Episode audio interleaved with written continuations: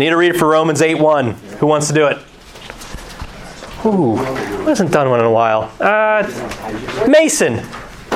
Romans chapter 8, verse 1. Go ahead. Okay, I'm not there yet. So. Bro, Oh, I got it. I got it. Uh, there is therefore. stop! All right. We've been covering rules of Bible study on Sundays now for about seven weeks. And what I'm about to say is not really an official rule, it's more like an unspoken, unofficial rule.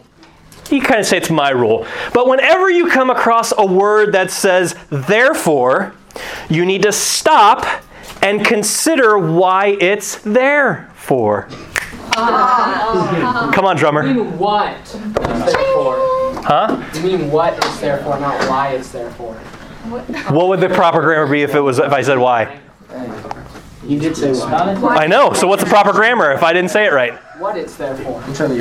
But I wanted to say why. Because I'm not wanting to know what it's there for. I'm wanting to know why it's there for. Some people like to say literally when it's Anywho,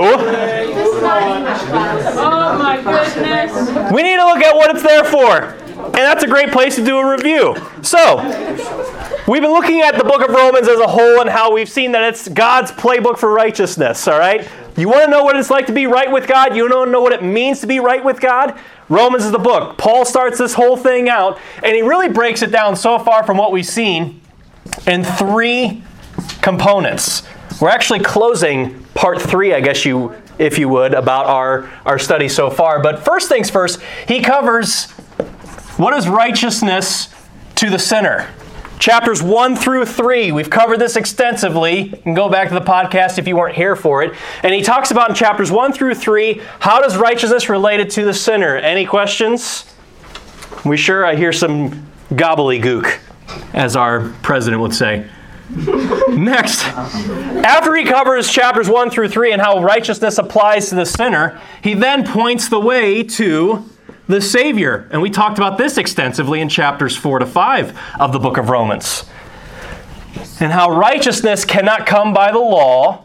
Righteousness cannot come from doing good works because you're flawed, you're a sinner. It could have only come through a perfectly righteous Savior. That is how we have a chance, a shot, if you will, at getting to heaven, is because of the righteousness of Jesus Christ that is imputed or put onto our account when we choose to receive Him by faith.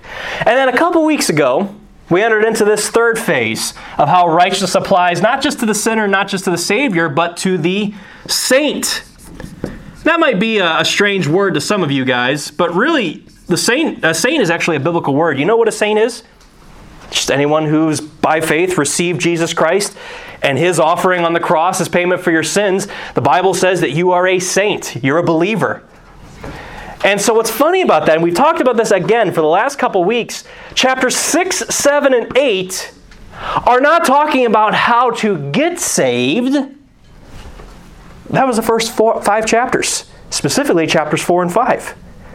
Chapters 6, 7, and 8 are all about the Christian after he's been saved. And man, oh man, is that going to come into play tonight with chapter 8. So we talk about this whole entire thing about righteousness, and really, if you wanted to break it down, I like things that alliterate because it's easy for me to remember. If you want a simple outline, if you wanted to jot these notes in your Bible, chapters 1 through 3, righteousness to the sinner, 4 to 5, righteousness through the Savior, chapter 6 through 8, the righteousness of the saint. How does it apply to them? Because those are the main peoples, those are the main characters of those chapters. And so, in light of the fact that there is therefore now no condemnation, Mason, continue reading verse 1. Okay. Uh, there is therefore now no condemnation to them which are in Christ Jesus, who walk not after the flesh, but after the Spirit. And what's he doing right there in verse 1? Merely just summarizing what we've talked about the last two weeks with chapter 6 and chapter 7. Chapter 6 talking about the Christian, he's dead to sin. The eternal consequences of sin, man, you are set free from that. You are no longer condemned. You are no longer going to pay the price, eternally speaking, for the poor decisions that you and I might make because you are, where's your position? What do we learn in chapter 6? You are in where?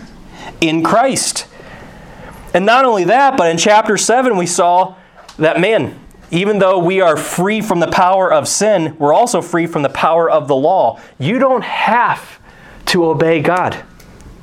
Do you realize that? You do not have to obey God. He wants you to.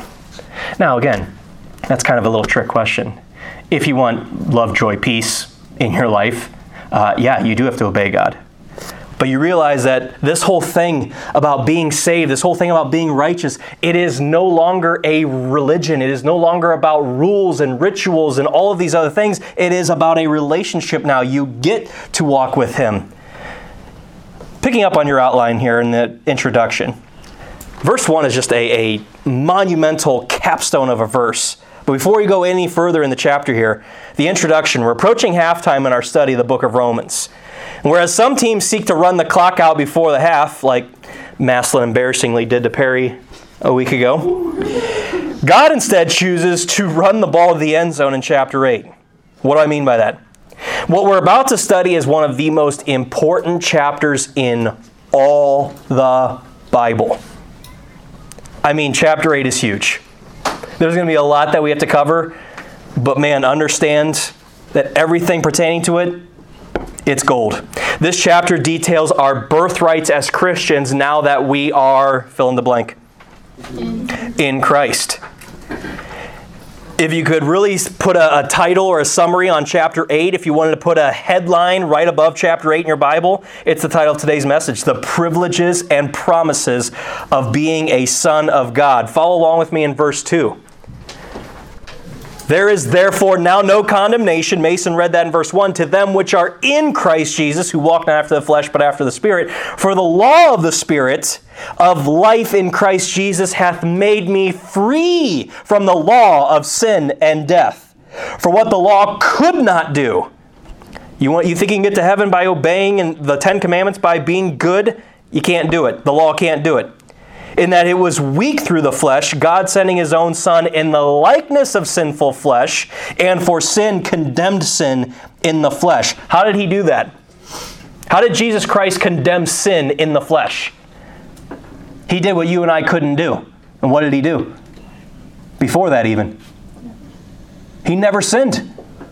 He was a perfect man because he was God in human flesh.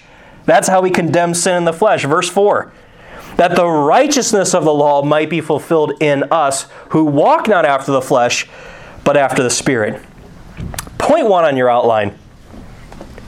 Oh, oh, I almost thought about, I debated showing a clip from this movie on this. Every man needs to watch Braveheart. I don't care what you say about Gladiator this or any other modern war movie, they all pale in comparison to the monumental epic that is Braveheart and it might have something to do with the skit that we're going to be filming in the next two days. But that, that aside, there's a, a, phrase in Braveheart. If those of you guys don't know, it's about the, the Scottish fight for independence during the 1300s, and there was a man, just a typical commoner. He was a nobody named William Wallace. And he was able to rally up his troops of Scotland to fight against the tyrannical British government. And he did this major speech in that movie. Whether or not he actually said it or not, that's up to legend. But he talks about how so many of them they wanted to run and they wanted to be cowards. They didn't want to fight the British because they were outnumbered, because they were weaker, they were smaller. They didn't have an organized army like the British did, who were the known rulers of the empire during the day. They didn't think they could do it, so they were going to run away. They were going they would rather live in bondage as slaves to Britain rather than possibly lose their lives in battle. So William Wallace, he's challenging them. He's trying to spur them on to fight. And he's like, Yeah, sure, run and you'll live. But how long? And when you are old men dying in your bed years from now, would you be willing to trade all of those years from this day to that to come back here to the battlefield and to tell our enemies that they may take our lives, but they'll never take our freedom? then they all start cheering together. No, you guys were all supposed to go, yeah, and then we were all supposed to storm together.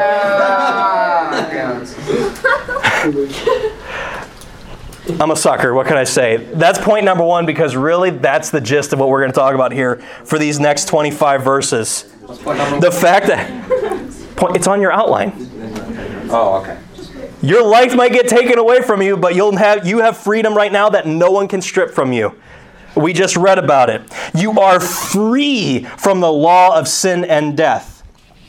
Look at letter A on your outline. Again, the title of tonight's message is Privileges and Promises throughout this entire chapter. And what makes this such a monumental chapter for Christians is that there are so many privileges and so many promises that God details for you that you can take to the bank. That when you're having a rainy day and you're having uh, being depressed and nothing's going your way, and she stopped talking to you and he's not looking at you again, and you have your friends who don't want anything to do with you until they're friends with you again next week but you're fighting right now, so you have to be mean back to them. Whatever you're going through that's making you have a rainy day, Romans 8 has the pick me up you need. The privileges and promises to remind you of who you are in Christ. And he starts here with this privilege in letter A. You are free to pursue after God all the days of your life. Do you realize that before you came to the point of decision where you chose to call upon Christ as your Savior. Do you realize that before that you had no choice? You were a slave to sin. You were in bondage to the enemy of England. You were a slave to sin. But now that you are in Christ, now that you've called upon Him to save you, having realized that I am a sinner, and realizing your need for a Savior, when you by faith called upon him to save you, God justified you, declared you not guilty, and you became a saint of God. Now that you have that, you have freedom to pursue after him all the days of your life. And we just read the first four verses. Look at subpoint one on there the promise that comes with this. What we just read in those first four verses says that you are eternally free from the penalty, the power, and the presence of sin. Verse 1 There's therefore now no condemnation. Well, that's the penalty of sin. Because you know what sin brought to you? Death, eternal separation from God in a place that He never designed for you to go to, a place called hell. You're free of the condemnation, you're free from the penalty of sin.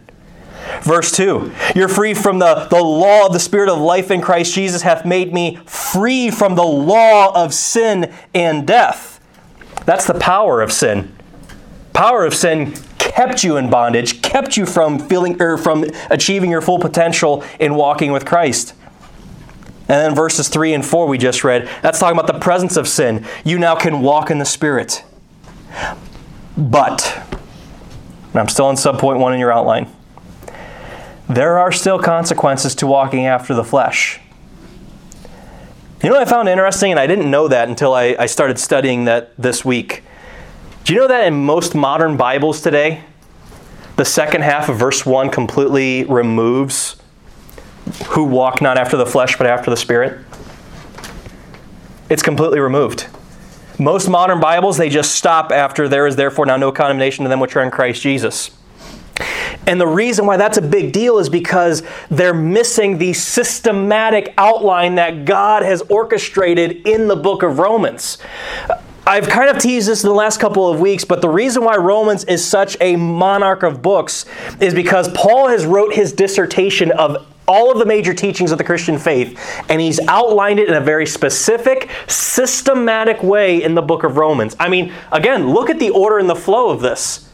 How it's orderly, how it's structured. You don't have to compare scripture to scripture and go out of order with things. No, it's very, very structured and organized.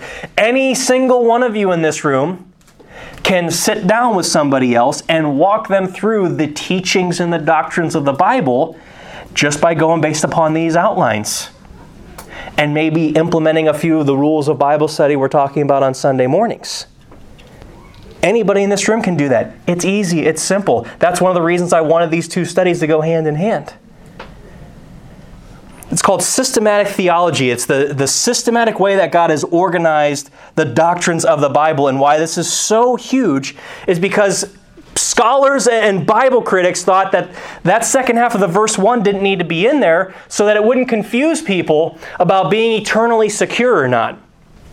When all they had to do was just read their Bible and they'd see in Romans chapter 6, as we covered two weeks ago, that once you are dead to the body of sin, You have been placed in Christ. That body has no more power over you. You can't lose your salvation. It's the picture of Christ's death, burial, and resurrection. He that died, he died unto sin once, and he rose to walk in newness of life. He dieth no more. There's no more offering of sin to be made. We talked about that two weeks ago.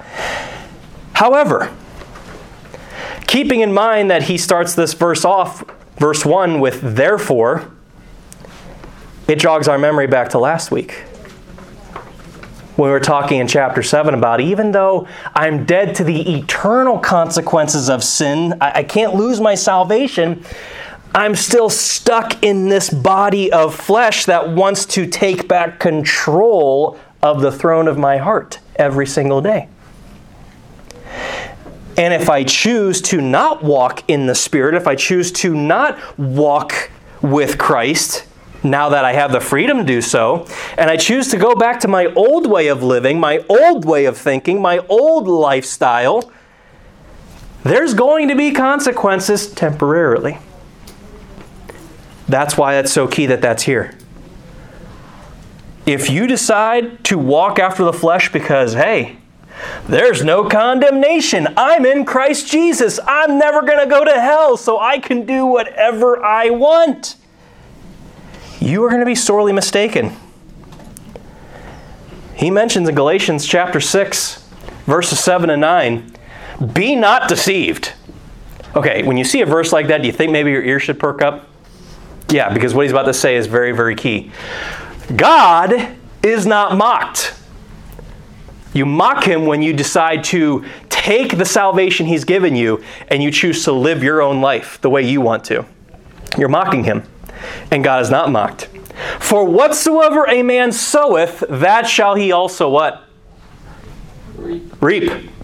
For he that soweth to his flesh shall of the flesh reap what? Corruption. But he that soweth to the Spirit shall of the Spirit reap life everlasting. Those passages should scare the living daylights out of you. They do me. I've seen pastors teachers, godly men quote these passages, and then a secret sin that they harbored for years ends up coming to the surface, and they end up falling from the grace that they once stood in. Not meaning they lost salvation, just means that God's not really as active in their life anymore. Happened all the time in high school. But he that soweth the Spirit shall the Spirit reap life everlasting. And let us not be weary in well doing, for in due season we shall reap if we faint not. In other words, if you're walking in the Spirit, if you're obeying Jesus Christ, and not going back to the former things that you were on the other side of your salvation, keep it up. Keep it up. It's not for nothing. I know it feels like it, especially during this time of the year when you're completely immersed in the school year, when you're completely immersed in all the extracurricular activities you're in. Like I said, it's hard remembering those camp commitments. It's hard to remember, goodness, do I really still feel the same way that I did then? Hey, speaking of which, I haven't really reached out to the people who asked me to hold them accountable. I should probably do that this week. There are consequences when you choose to live in the flesh temporary, not eternal, but there are still consequences. Don't squander the promises that you have. Look at point two. What we're going to see next in a couple verses is that every Christian is either pursuing God or they're pursuing self. I wanted to have you guys turn here, but for the sake of time, we don't. I've mentioned these passages again and again too, and these are concrete passages that are life passages for me, and I hope they are for you, especially when it relates to this whole idea of you realizing that you are a dead man and that Jesus Christ wants to live his life through you. These passages are elemental and they go along with that. Psalm 42 talks about hungering and thirsting after the Lord as a deer does the water brooks. Does your soul long after him the way that a thirsty deer does, cool drink of water from a river? Psalm 63, verse 8 says, My soul, who I really am deep down inside, not what everybody sees on me on the outside, no, who I am in Christ on the inside, my soul followeth hard after thee. it's a pursuit. Are you pursuing Him? I mean, are you chasing after Him? Are you seeking Him with everything you have? Because you have the freedom to do so now. You don't have to read your Bible, you get to. And you get to pursue after him and chase after him and seek him. And you have all of the riches of wisdom found in this book at your very fingertips if you'll just but take the time to pursue after him with everything you have. There's no third choice. You're either pursuing him or you're pursuing self. You know what Proverbs 18:2 says? I love it. I don't love it, but I love that God puts this in there. He says that a fool hath no understanding except that his heart may discover itself. That's college in a nutshell. I want to go off to college so that I can discover myself. I want to go travel the world so that I can discover myself, so I can know who the real me is. Bible says in Proverbs 18:2 that when you're pursuing after that, it's foolish. You know who you are? Your identity is found right here in Christ. Look at verse 5. For they that are after, again, that's why we say the word pursuing. You're going after something. They that are after the flesh do mind the things of the flesh, but they that are after the Spirit, getting after it, they mind the things of the Spirit. Bullet point on your outline. What has your walk been like as of late? Cover that last week. Galatians 5. You're either bringing forth fruit of the flesh or you're bringing forth the fruit of the Spirit. What's your walk been like?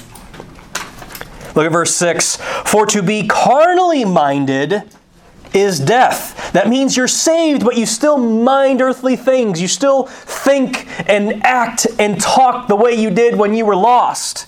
That's what it means to be carnally minded. To be carnally minded is death, but to be spiritually minded is life and peace. Because the carnal mind is enmity against God. That word enmity means division, it means it is hostile against.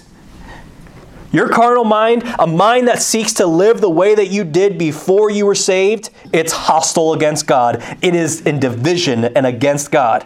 For it's not subject to the law of God, neither indeed can be. Second bullet point what gets your thoughts? Speaking of this division, James 4 4 says, Ye adulterers and adulteresses. Yikes, that's tough words to a Christian. Know ye not that friendship of the world, meaning this world system, how this world looks, how this world talks, how this world influences you and how you want to be like it, friendship with that is not like, no, is enmity with God. If you're a friend of this world, you are hostile with God. You are at division with God. Whosoever therefore will be a friend of the world is the enemy of God. That's why that word is so closely linked with enmity. Not only that, you're called an adulterer, an adulteress, because you're committing spiritual fornication against your husband, Jesus Christ. Some pretty bold and tough words. What are you pursuing after? Look at verse 8. So then, they that are in the flesh cannot please God. Now, you might want to mark this note down because there is a difference between someone who is after the flesh that's a phrase that we've shown up in the last eight verses. Who walk not after the flesh. There's a difference between walking after the flesh and being in the flesh. Remind me again if you're in here and you're saved, you've been justified by the blood of Jesus Christ, uh, what position are you in? in you're in Christ. Are you in the flesh? No, because from God's viewpoint in Romans chapter 6, that body's dead. You're not in the body, you're not in the flesh. So when you see here in verse 8, he's saying, So they that are in the flesh cannot please God. He's talking, he's kind of switching gears here and talking about a lost person, someone whose sins have not been purchased, someone whose sins have not been justified. They're in the flesh. That means no lost person. None. I don't care how much good works they do, how much charity, how much they make the world a better place, they cannot please God. And he says in verse 9, But ye are not in the flesh, but in the Spirit, if so be that the Spirit of God dwell in you. Now, if any man have not the Spirit of Christ, he is what? None of his. This is crucial because there are certain churches that teach what's called baptismal regeneration. That's a false doctrine. The Bible is completely against it. If you have any doubts about that, just go back to Romans 4 and 5 and you'll see that clearly. What baptismal regeneration talks about is that, yeah, you might have a profession where you realize that you're a sinner in need of a Savior, and you might have a profession where you call upon Christ, but unless you don't get dunked in the water and get baptized, you're not going to receive the Spirit.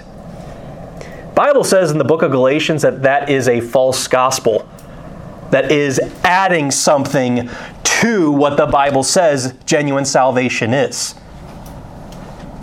Because according to what this verse says here, hmm, if I don't have the Spirit, then I'm not His. So if I make a profession of faith, if I realize I'm a sinner in need of a Savior and I call upon Christ to save me, I don't get saved unless I get baptized? Well, what if I die in between then? What if the church schedules my baptism three weeks out from when I made the profession of faith? Am I not saved? You see why God calls that a false gospel in Galatians chapter 1? You're adding works, you're adding good works to the finished work of Jesus Christ dying on the cross as payment alone for your sins, plus nothing, minus nothing. When we come to Him and we realize our need for a Savior, it's because we realize that He did all the work on the cross for us. There's nothing possible that we could possibly bring that would even compare to the shed blood of the perfect, sinless, righteous God dying as a substitute in your stead. There's nothing we could bring to the table as an offering that would compare to that. It could have only come from Him. By faith, when we receive that gift, that is how we are justified. But if you don't have the Spirit, that passage is still true. You're none of His. So let me ask you this Did you believe in vain when you made that profession of faith? Refer back to last week's lesson. Is there evidence that shows that you're saved? If so, what is it? If we called you up here right now and asked you to prove it, could you prove it? Man. And even though, to go back to verse 8, sorry for the theological hopscotch here, but to, to jump back to verse 8, when he says, So they that are in the flesh cannot please God, yeah, he's talking about lost people here, but consider the context, because context is key. You think that if you're saved and you walk after the flesh, you're saved, but you live as though you're lost, do you think that you're going to please God? Bible says in the book of Psalms that if you regard iniquity in your heart, he's not even going to hear your prayers, let alone not be pleased with the way you're living. So the third bullet point outline, do your ways please the Lord? Can anybody tell me what Hebrews 11:6 says? But without faith, it is impossible to please him. If you're not walking by faith, faith cometh by hearing, and hearing by the Word of God. So faith is connected to the Word of God. Yeah, if you're not walking by faith in the Word of God, you're not going to please Him. Your ways aren't going to please Him. Look at verse 10. And if Christ be in you, the body is dead because of sin, but the Spirit is life because of righteousness. But the spirit of him that raised up Jesus from the dead dwell in you. He that raised up Christ from the dead shall also quicken your mortal bodies by his spirit that dwelleth in you. Hey, are you feeling dead? Are you feeling worn out by the world and from all the crap going on at school? Then be quickened by pursuing after him and spending time with him. Verse 12, therefore, brethren, we are debtors, not to the flesh to live after the flesh. In other words, God doesn't expect you to do something for Him to earn salvation. No. For if ye live after the flesh, Christian, ye shall what? Anybody here want to play that kind of Russian roulette with God?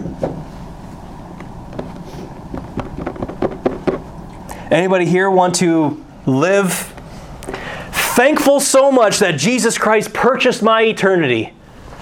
So thankful that he saved my soul. I'm just going to go on and look at things that I want to look at, talk to whoever I want to talk to, regardless of whether or not they're going to push me further and closer in my walk with Christ. Say the things that I want to say, regardless of whether or not it edifies other believers or not. Do things that I want to do because, hey, I have liberty in Christ. I'm free. Yeah, you are. But there might just come a point when God has enough. If ye live after the flesh, ye shall die. Yeah, could mean physically, but one thing that is for sure you live after the flesh, you'll kill your spiritual walk. You'll kill it. But if ye through the Spirit do mortify the deeds of the body, ye shall live. So, last bullet point are you killing the Spirit's working in your life? Ephesians 4 on the screen here. Having the understanding darkened. This is to a church, by the way, and he's talking about other Christians having their understanding darkened, being alienated from the life of God through the ignorance that is in them because of the blindness of their heart. Who, being past feeling, can you imagine sinning so much that you don't even feel anything anymore? You don't feel the conviction of God's Spirit inside of you telling you, hey, that's wrong, knock it off. Believe it or not, Christians get to this point in their life. Which is why, again, I reiterate what we did last week. Evaluate your life. Is there evidence that shows you're a Christian? If not, one of two things is happening. You have not the Spirit, so you are none of His. Or you are past feeling of the Spirit's conviction because of all of the sin and the garbage you have allowed to run rampant within this temple that He's completely grieved and quenched. Ephesians 4:30 says it's possible for you to grieve the Spirit of God.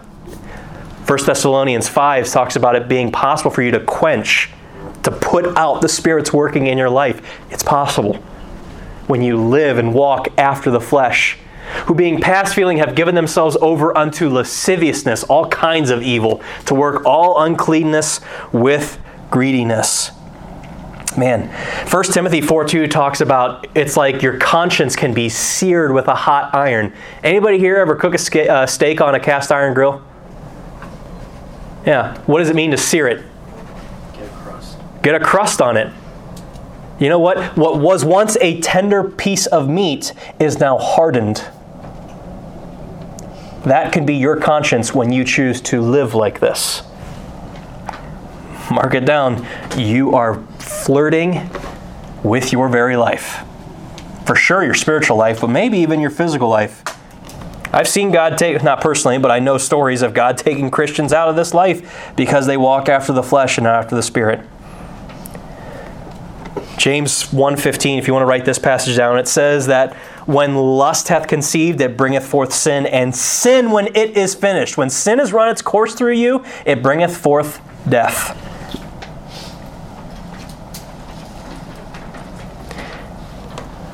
and not only that just scan your eyes up to that first bullet, that first uh, point number 1 that promise you are squandering a promise that was given to you by the blood of Christ when you live like that. That is literally like spitting in, in Jesus' face. That is literally like whenever you go and do that sin or that the weights that easily beset you, it's like you're taking him by the back of his head and just putting his face in the dirt, saying, Thank you, Jesus, for your blood. Thank you for taking me to heaven. This is my life now. Letter B. Another privilege. You are free from the bondage of your past as you have been adopted by the Father. Look at verse 14. For as many as are led by the Spirit of God, they are the sons of God. For ye have not received the spirit of bondage again to fear. I love that. Again, when you receive the Spirit of God, you don't receive the spirit of bondage. What does bondage mean? Think about Israel in the book of Exodus. They were once in bondage, they were once slaves to this world system. According to chapter 6 and chapter 7 of Romans, when you've been justified by faith, you're free from both of those things sin and death. You're not going to receive the spirit of bondage again. You're not going to receive or lose your salvation. You're a son. But ye, verse 15, have received the spirit of adoption whereby we cry, Abba, Father. That word Abba is called a transliteration, which means it's literally a Hebrew word that shows up in English just as is. You know what Abba means? It's the Hebrew word for saying daddy. When you got saved, one of the promises that God gave each and every single one of you is that though you were of your father the devil, the book of John says, he looked upon you and had mercy upon you and adopted you into his family and gives you a spirit that cries out to him as though he is your daddy. Not just holy, reverential, almighty father. No. There are times where that's needed, especially when you've been walking after the flesh. No, this is a. I love it. Thankfully, my boys are still at that age where they don't call me dad. Although Ryder did. Heather wasn't home the one day, and Ryder did say, Where's mom? It's like, mm, I'm going to hold off a couple days before I tell her that one. But it broke her heart.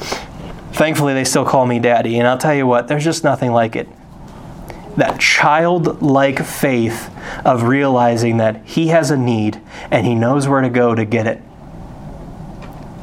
That's what Jesus offers to you, Christian.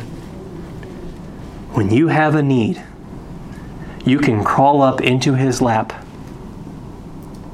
Remember a couple weeks ago when we looked at the, the, the model of the temple and how a priest had all of these strong rituals that if he went in, he had these bells around his waist, and if he went in without any unconfessed sin, he could drop dead right there because he was going into the presence of God. So he had to have that holy, reverential, almighty Father. No, we don't have to. We have that access to him, and we can go to him about anything, and he's going to have a listening ear for us. It's a privilege that you have been given. It is a privilege that is unlike any other time in human history. And, and we've been talking a lot about the past, but listen here. It is unlike any time that will happen after this. This 2,000 year parenthesis called the church that you and I live in, you've been given so many privileges and promises of God that is unlike anything any people group have gotten before or after the church. And we, as a church whole, are squandering it. Just read Revelation chapter 3, verses 14 to 22 to find that out. It's a description of the day and age in which we live in. Just read 2 Timothy chapter 3. It's a description of the day and age in which we're living in, where men are lovers of their own selves you know what one word summarizes that? To be a lover of your own self? A narcissist. You want to do an interesting Google search tonight? Just do a Google search on narcissism and social media use, and you'll find a pretty interesting direct correlation that scientists and doctors have found. And it's the very first character trait that God lists in 2 Timothy 3 about a description of this day and age, the last days. Man, where are we at? Did I finish? No. Verse 16. The Spirit itself, capital S, beareth witness with our lowercase spirit that we are the children of God. In other words, if you're saved, you'll know it because His Spirit will confirm it with your spirit, who you are inside. And if children, then heirs, heirs of God and joint heirs with Christ. Who can tell me what an heir is? Not Air Jordans. Don't. It's not spelled the same. What's an heir? Estate. Huh? A what? I Oh, not error. oh, How it's spelled in the passage we just read, I bro. wasn't paying attention, dude. That's. I would direct you to reread the first 12 verses of Romans 8 then. Yeah, Jack. Someone who inherits something? Yeah! It's an error. It's it's an error. Goodness, don't any of you guys pay attention to what's going on in England right now? I don't have An heir to the throne? No, it's just called a newspaper if you're going to be that old school. We don't get that. The queen. Sorry about that. The queen went to the well. She no, she didn't go to the throne. She went to a different throne. Wow, sorry. She didn't have a test, salvation testimony. She went on, and now Charles, her son, was the heir to the throne to rule. Now, God the Father has a son whose name is what? That wasn't a Sunday school trick question. Yes, it is Jesus.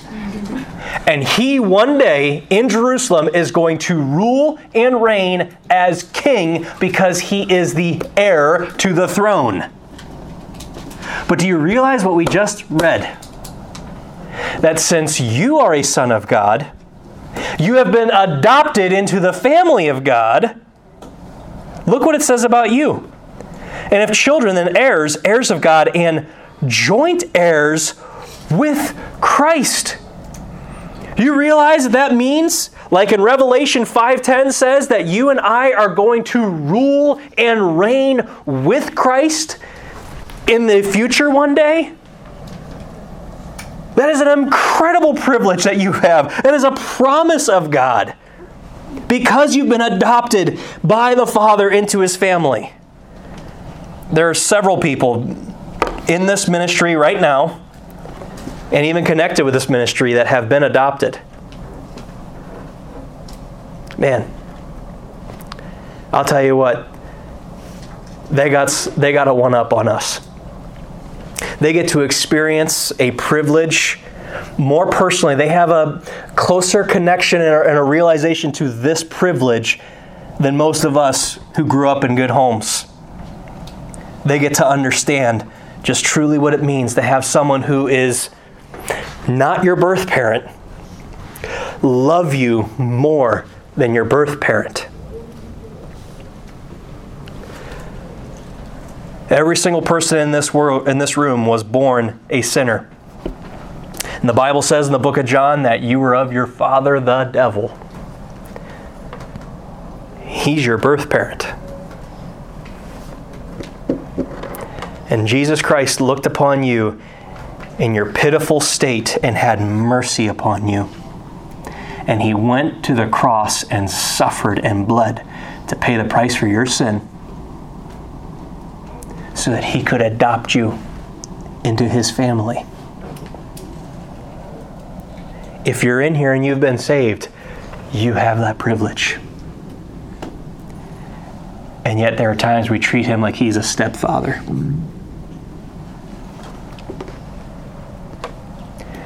So, letter B, privilege. You're free from the bondage of your past as you've been adopted by the Father. Point one, that gives us assurance of belonging, purpose, and an inheritance. If you're struggling with a place of belonging, if you're struggling with purpose as though you have no existence, I encourage you to spend some time rereading these three verses we just read. I love it. Galatians 4 he kind of talks about this point even further. Because ye are sons, God hath sent forth the Spirit of His Son into your hearts, crying, there it is again, Abba, Father, He's your daddy. Wherefore thou art no more a servant. The context of this passage is talking about being a servant or a slave to sin. You're no longer a slave to sin, but a son, and of a son, then an heir of God through Christ.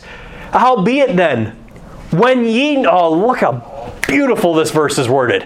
Howbeit then, when ye knew not God, ye did service unto them which by nature are no gods. You were your own God. You served other gods, whether you realized it or not, even if it was just self.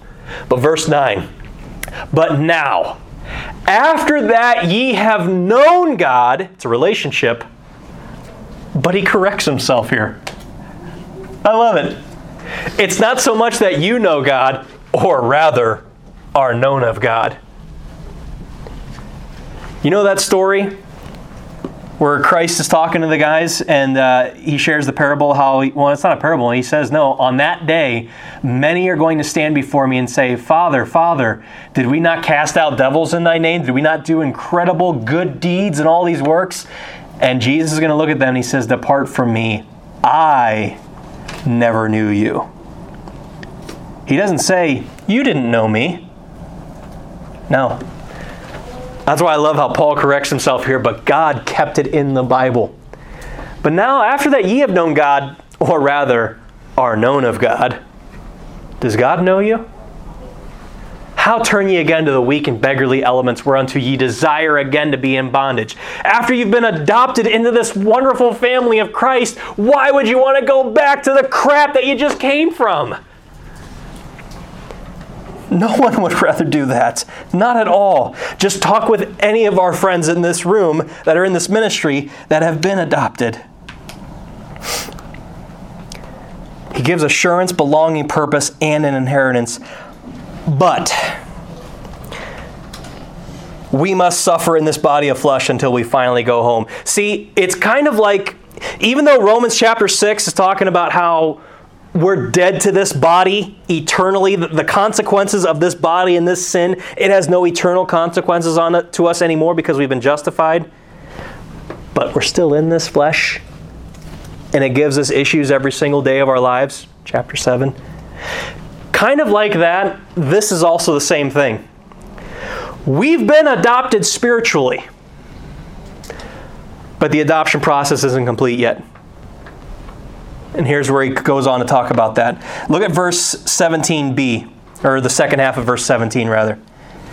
So we're children, we're heirs, we're heirs of God, we're joint heirs with Christ, if so be that we suffer with him, that we may also that we may be also glorified together. He's going to go on to talk about the body, the glorified body, a sinless, perfect body that we're going to receive one day. But man, check out verse 18. For I reckon, he added up the facts, and here's his conclusion that the sufferings of this present time are not worthy to be compared with the glory which shall be revealed in us. Now, for those of you in this room where life is peachy keen and nothing's going wrong whatsoever, probably, not necessarily the case, but probably because you're walking after the flesh, that verse doesn't mean a whole lot to you. But for those of you who have lost friends because you've been carrying your Bible to school, those of you who've lost friends because you're not hanging out with them anymore because of the way that they've talked or the things that they do, it's causing you to want to go back to living that way, the way that you were before camp, the way that you were before salvation, the way that you were before you decided to get serious about your walk with God. That pain and that rejection and that feeling of isolation and loneliness, how nobody wants to hang out with you, those types of sufferings, let that verse be sunk deep into your heart and meditate and memorize that bad boy. It'll get you through a lot of hard times. I reckon that the sufferings of this present time, whatever you're going through, whatever it is, home life a mess, school a mess, is your brain a mess? Are you constantly at odds with yourself, fighting a battle that nobody else knows about?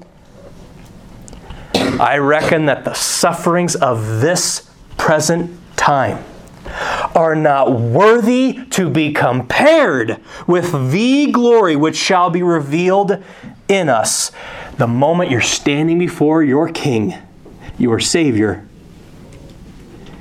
in a body that will never again sin against him, that will never again think an impure thought against him, that will never again utter a word that is unpleasing to his sight. If you could wake up each and every single morning with this verse in mind, with that day in mind, it'll make what you're suffering through a whole lot easier. I just wonder are we suffering? Or have we kind of kicked the recliner back and coasted a little bit? Because suffering sucks. No one likes it when you're going through tough times. No one likes pain. No one likes it when friends don't want anything to do with you. So it's very, very easy just to go ahead and kick it in cruise control and let things go their way. I've already kind of determined this might be going as a two weeker. I figured it might. You know why I love baseball? Sports are cool. I like basketball and football, but man, baseball, those other sports, you have a jersey. Baseball, you have what? Uniform. Uniform. A uniform. All you other sports, you got jerseys. No, baseball's classy. Always has been. Anyways, good, I made you gag. Anyways, I remember playing baseball all my life, came from a huge baseball family. My dad was my coach, my brother was a three year starter on Perry's varsity team. And I really wanted hard to, to, to be following in their footsteps. But man, you know, when you're playing ball, some days you're just not feeling it. I know you guys can relate because there's sometimes you just don't want to go to cheer. You don't want to go to tennis. You don't want to go to football. There's just sometimes you're not feeling it. And I remember this one day particularly where after the first inning, I was just had a, a, horrible attitude towards my teammates, had a horrible cockiness about me. And I remember my dad looked at my head coach and he said, Brian, bench him. His heart's not in it today. It's the first inning, which meant I had to sit on the bench in those stinking polyester uniforms, sweating, itchy, irritable you know what's interesting? When you're out on the field, none of that stuff bothers you because you don't notice it. You'll get all tore up. You'll get holes in your pants from sliding into second and third. You'll get the dirt and the grime in your teeth. You got sweat, sometimes blood if you, you know, get nicked or whatever, you know, coming down your face or whatever the case is. And man, what a feeling it was at the end of the game knowing whether you won or lost, man, I gave it my all. It's a completely other crappy feeling when you're sitting in a stinking crisp and clean uniform that is not dirtied or muddied up in pristine condition. You look at your teammates and you see everything that they went through. Again, win or loss, it's all over them, it's all over their uniform. They gave it their all. And I have so much energy in me, I'm ready to play a whole nother seven innings. But I can't because the game's over. Many of you in here will get to heaven on that day. And you will have so much energy ready to serve the Lord with everything that you stinking have. But we're going to be entering a thousand year honeymoon with our King, where it's going to be a time of rest, where there is going to be no more work. The game's over. You'll be having so much energy because your uniform on this life, in this earth, is going to be crisp and clean. No dirt, no mud. Because you sat the bench. Because you had a rotten hard attitude about serving God. And for a thousand years, you will sit there having so much energy to serve. But you know the one thing you can't do in heaven? Witness to a lost person because there's not going to be any lost people there to minister to.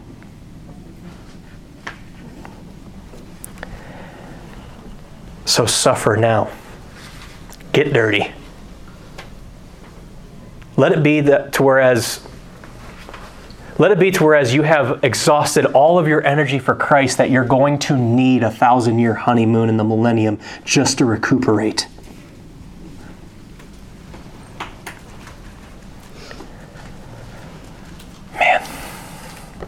That verse used to mean a lot to me. And then somewhere along the way, when I got comfortable in the Christian life, I forgot about that verse. That verse has been coming back up in my life as of late. You see, point two on your outline we must suffer in this body of flesh until we finally go home.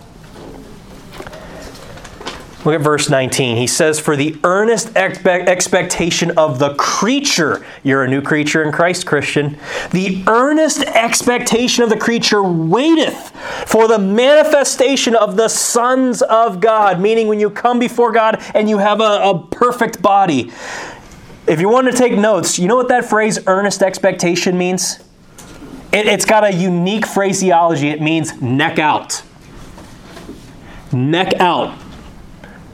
Someone tell me 1 Corinthians 9, Hebrews chapter 12. What is the Christian life compared to? Or should I say, what sport is the Christian life compared to? It's not baseball, unfortunately. It's a race. Whoops. I jumped ahead. Fellowship of his sufferings. All right, where am I at here? Sorry, I did jump ahead a lot. We must suffer in this body of flesh until we finally go home. Christ suffered in the flesh. Matthew Mark 14, 36. And he said, Abba, Father, all things are possible unto thee. Take away this cup from me. Nevertheless, not what I will, but what thou wilt. You know what the context is? He's about ready to go to the cross, and he doesn't want the cup of God's wrath poured upon him. So he cries out to his daddy for help. He's suffering right now.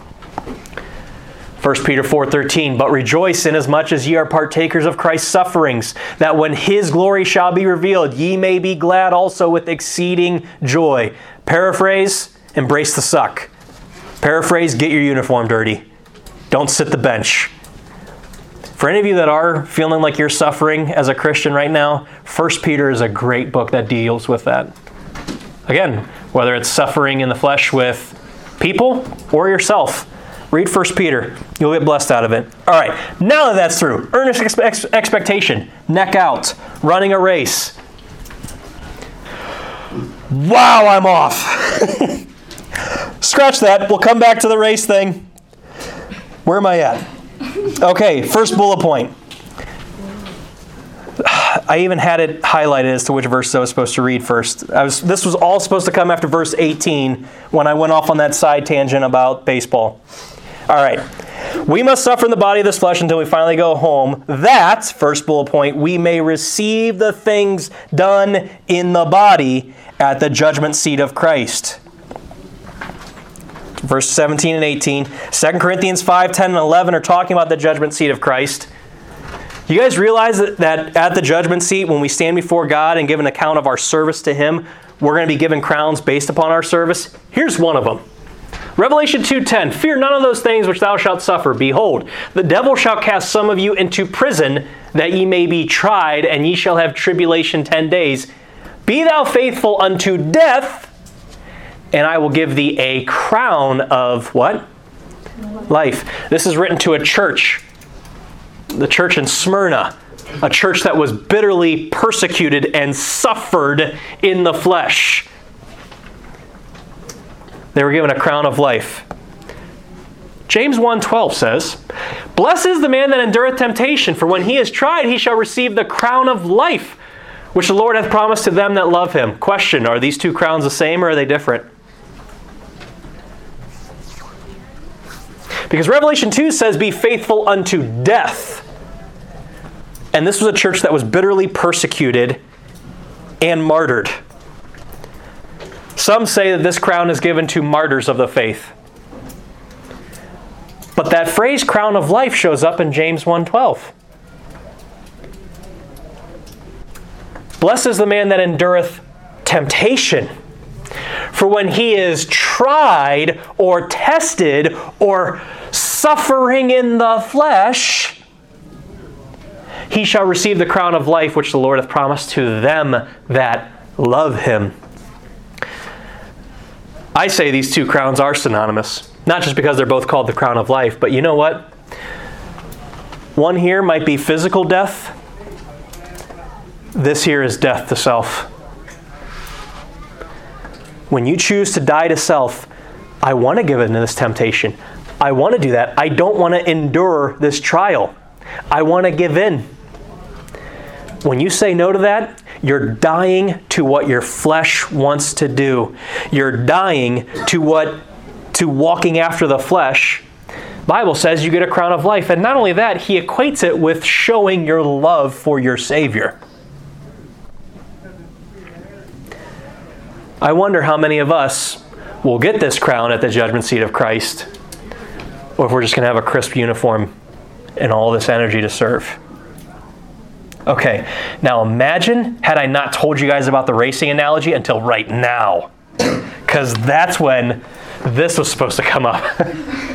so, verse 19, this earnest expectation, that phrase means neck out.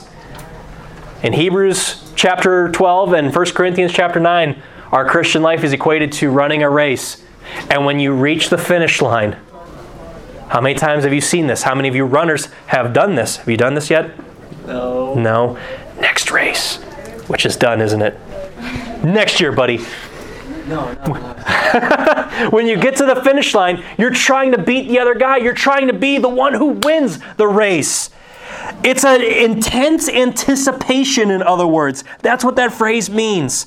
The earnest expectation of that day, of seeing Christ face to face, of getting this glorified body. The manifestation of the sons of God. For the creature was made subject to vanity, not willingly. You were born into sin, but by reason of him who has subjected the same in hope, because the creature itself also shall be delivered from the bondage of corruption into the glorious liberty of the children of God. He's talking about the glorified body you're going to receive one day. For we know, verse 22, that the whole creation groaneth and travaileth in pain together until now. And not only they, Remember, I told you a couple weeks ago that all of mankind, all of creation was affected when Adam sinned. Lions and lambs laid down next to each other. When they sinned, that all went to pot. You had people killing each other. You had animals killing each other. You had the, the world and its natural disasters trying to destroy us. All of creation is groaning for the day when sin is eradicated, when we get a glorified body. And not only they, verse 23, but ourselves also, which have the first fruits of the Spirit. Even we ourselves groan within ourselves, waiting for what? For the adoption. Well, I've already been adopted spiritually. Well, that's why he says, to wit, the redemption of our body. Yes, you have the Spirit of Christ living in you. Yes, at the moment of salvation, according to Romans 6, you were placed in Christ. You are spiritually adopted. The legal paperwork has gone through and you're adopted. But you ain't home yet. You're as good as belonging to the Father. You're not home yet. But you notice how he says that we, along with all of creation, groan for that day? Question Do you?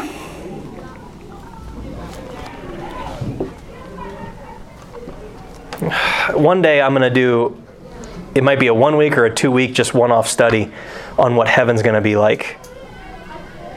And I honestly wonder if the thought of it, what the Bible has to say, is going to bore the snot out of some of you.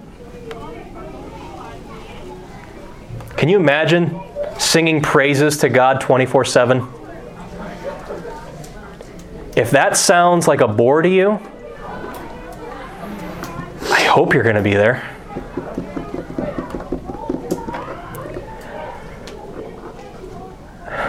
What we're going to do in heaven for all of eternity is worship God. You know what God wants us to do now, according to John chapter 4? Worship Him in spirit and in truth. You want, go ahead and read Revelation chapter 11 tonight before you go to bed, and you'll see. Go ahead and read Revelation 4 and 5 too. You'll see what it is that we'll be doing for all of eternity. And if that sounds like a drag to you, I can't imagine what your worship is like here on this planet. But the point of those chapters, if you are excited for that day, what we do in those chapters, if you're going to read them tonight, is what He wants us to do right now. To get some skin in the game.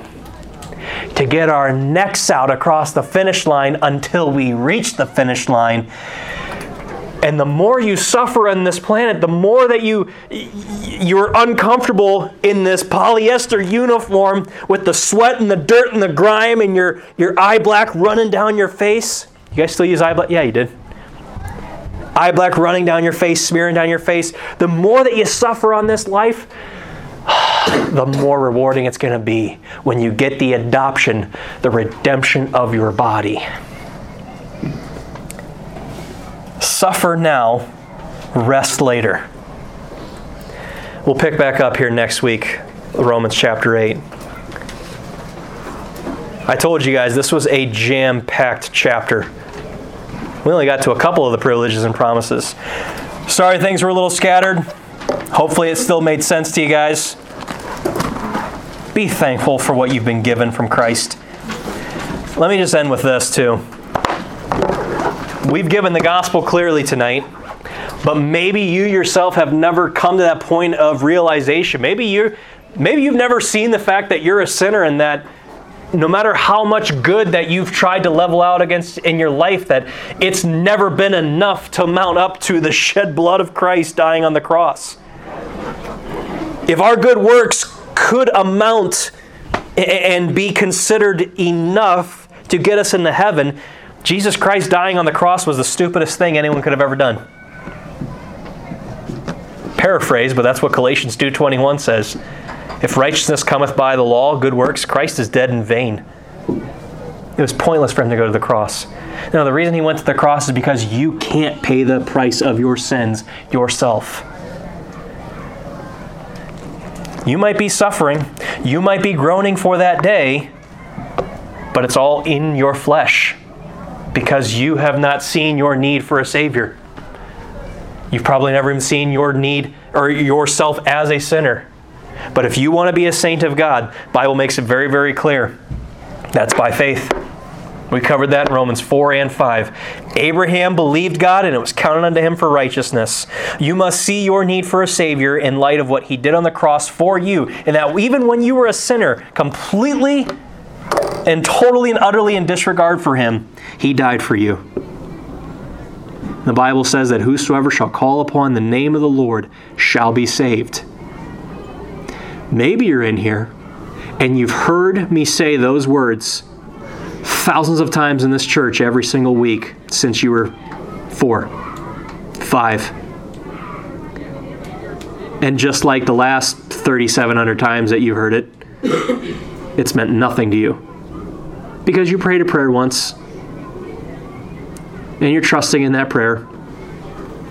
But when you take an honest look at your life, there's something missing. My spirit inside of me does not bear witness with the capital S spirit that I belong to Him. I don't see any evidence that my life has been changed and that I'm a new creature. If that's the case, I submit to you that you believed in vain, as 1 Corinthians 15:2 says, and that you never genuinely gave your life to Christ. You have a moment now, as everyone bows their heads, as we go before the Lord in prayer, you have a moment right now that you can do that. In whichever camp you are, where you've never called upon the name of the Lord to save you, or you believed in vain. Either way, it's a simple prayer of faith, but you have to have faith. You have to believe it. You have to stake your entire eternity upon it. In a simple prayer of faith, you say, Lord, I know I'm a sinner. I believe Jesus Christ died on the cross as payment for my sins and rose again the third day, and I'm trusting Him with my eternity. And I call upon you now to save me. If you will do that, the Bible says that you will be adopted as an heir, a joint heir with Christ. You'll be a son of God. And Father, I do ask and pray that if anybody has further questions on that, that they would get with a leader tonight, or they'd get with a friend tonight someone they know that they can talk to and they can trust. And they can talk with them about these things. But God, if they know something's wrong, they need to just go straight to you. So I pray that eternity would be taking place, eternity would be changing as we talk uh, right now. That salvation would take place. And maybe even there's people in here that they are walking after the flesh and they need to get right with you. God, I pray they would. Because time is short. We could be going home tonight. with all of this energy built up in us to serve and be ready to suffer for Christ, given how much He suffered for us. But by then it'll be too late. We'll be in heaven forever with all this energy to give and no one to minister to. So change our hearts and our minds on that tonight, Father. We ask and pray this all in Jesus' name. Amen.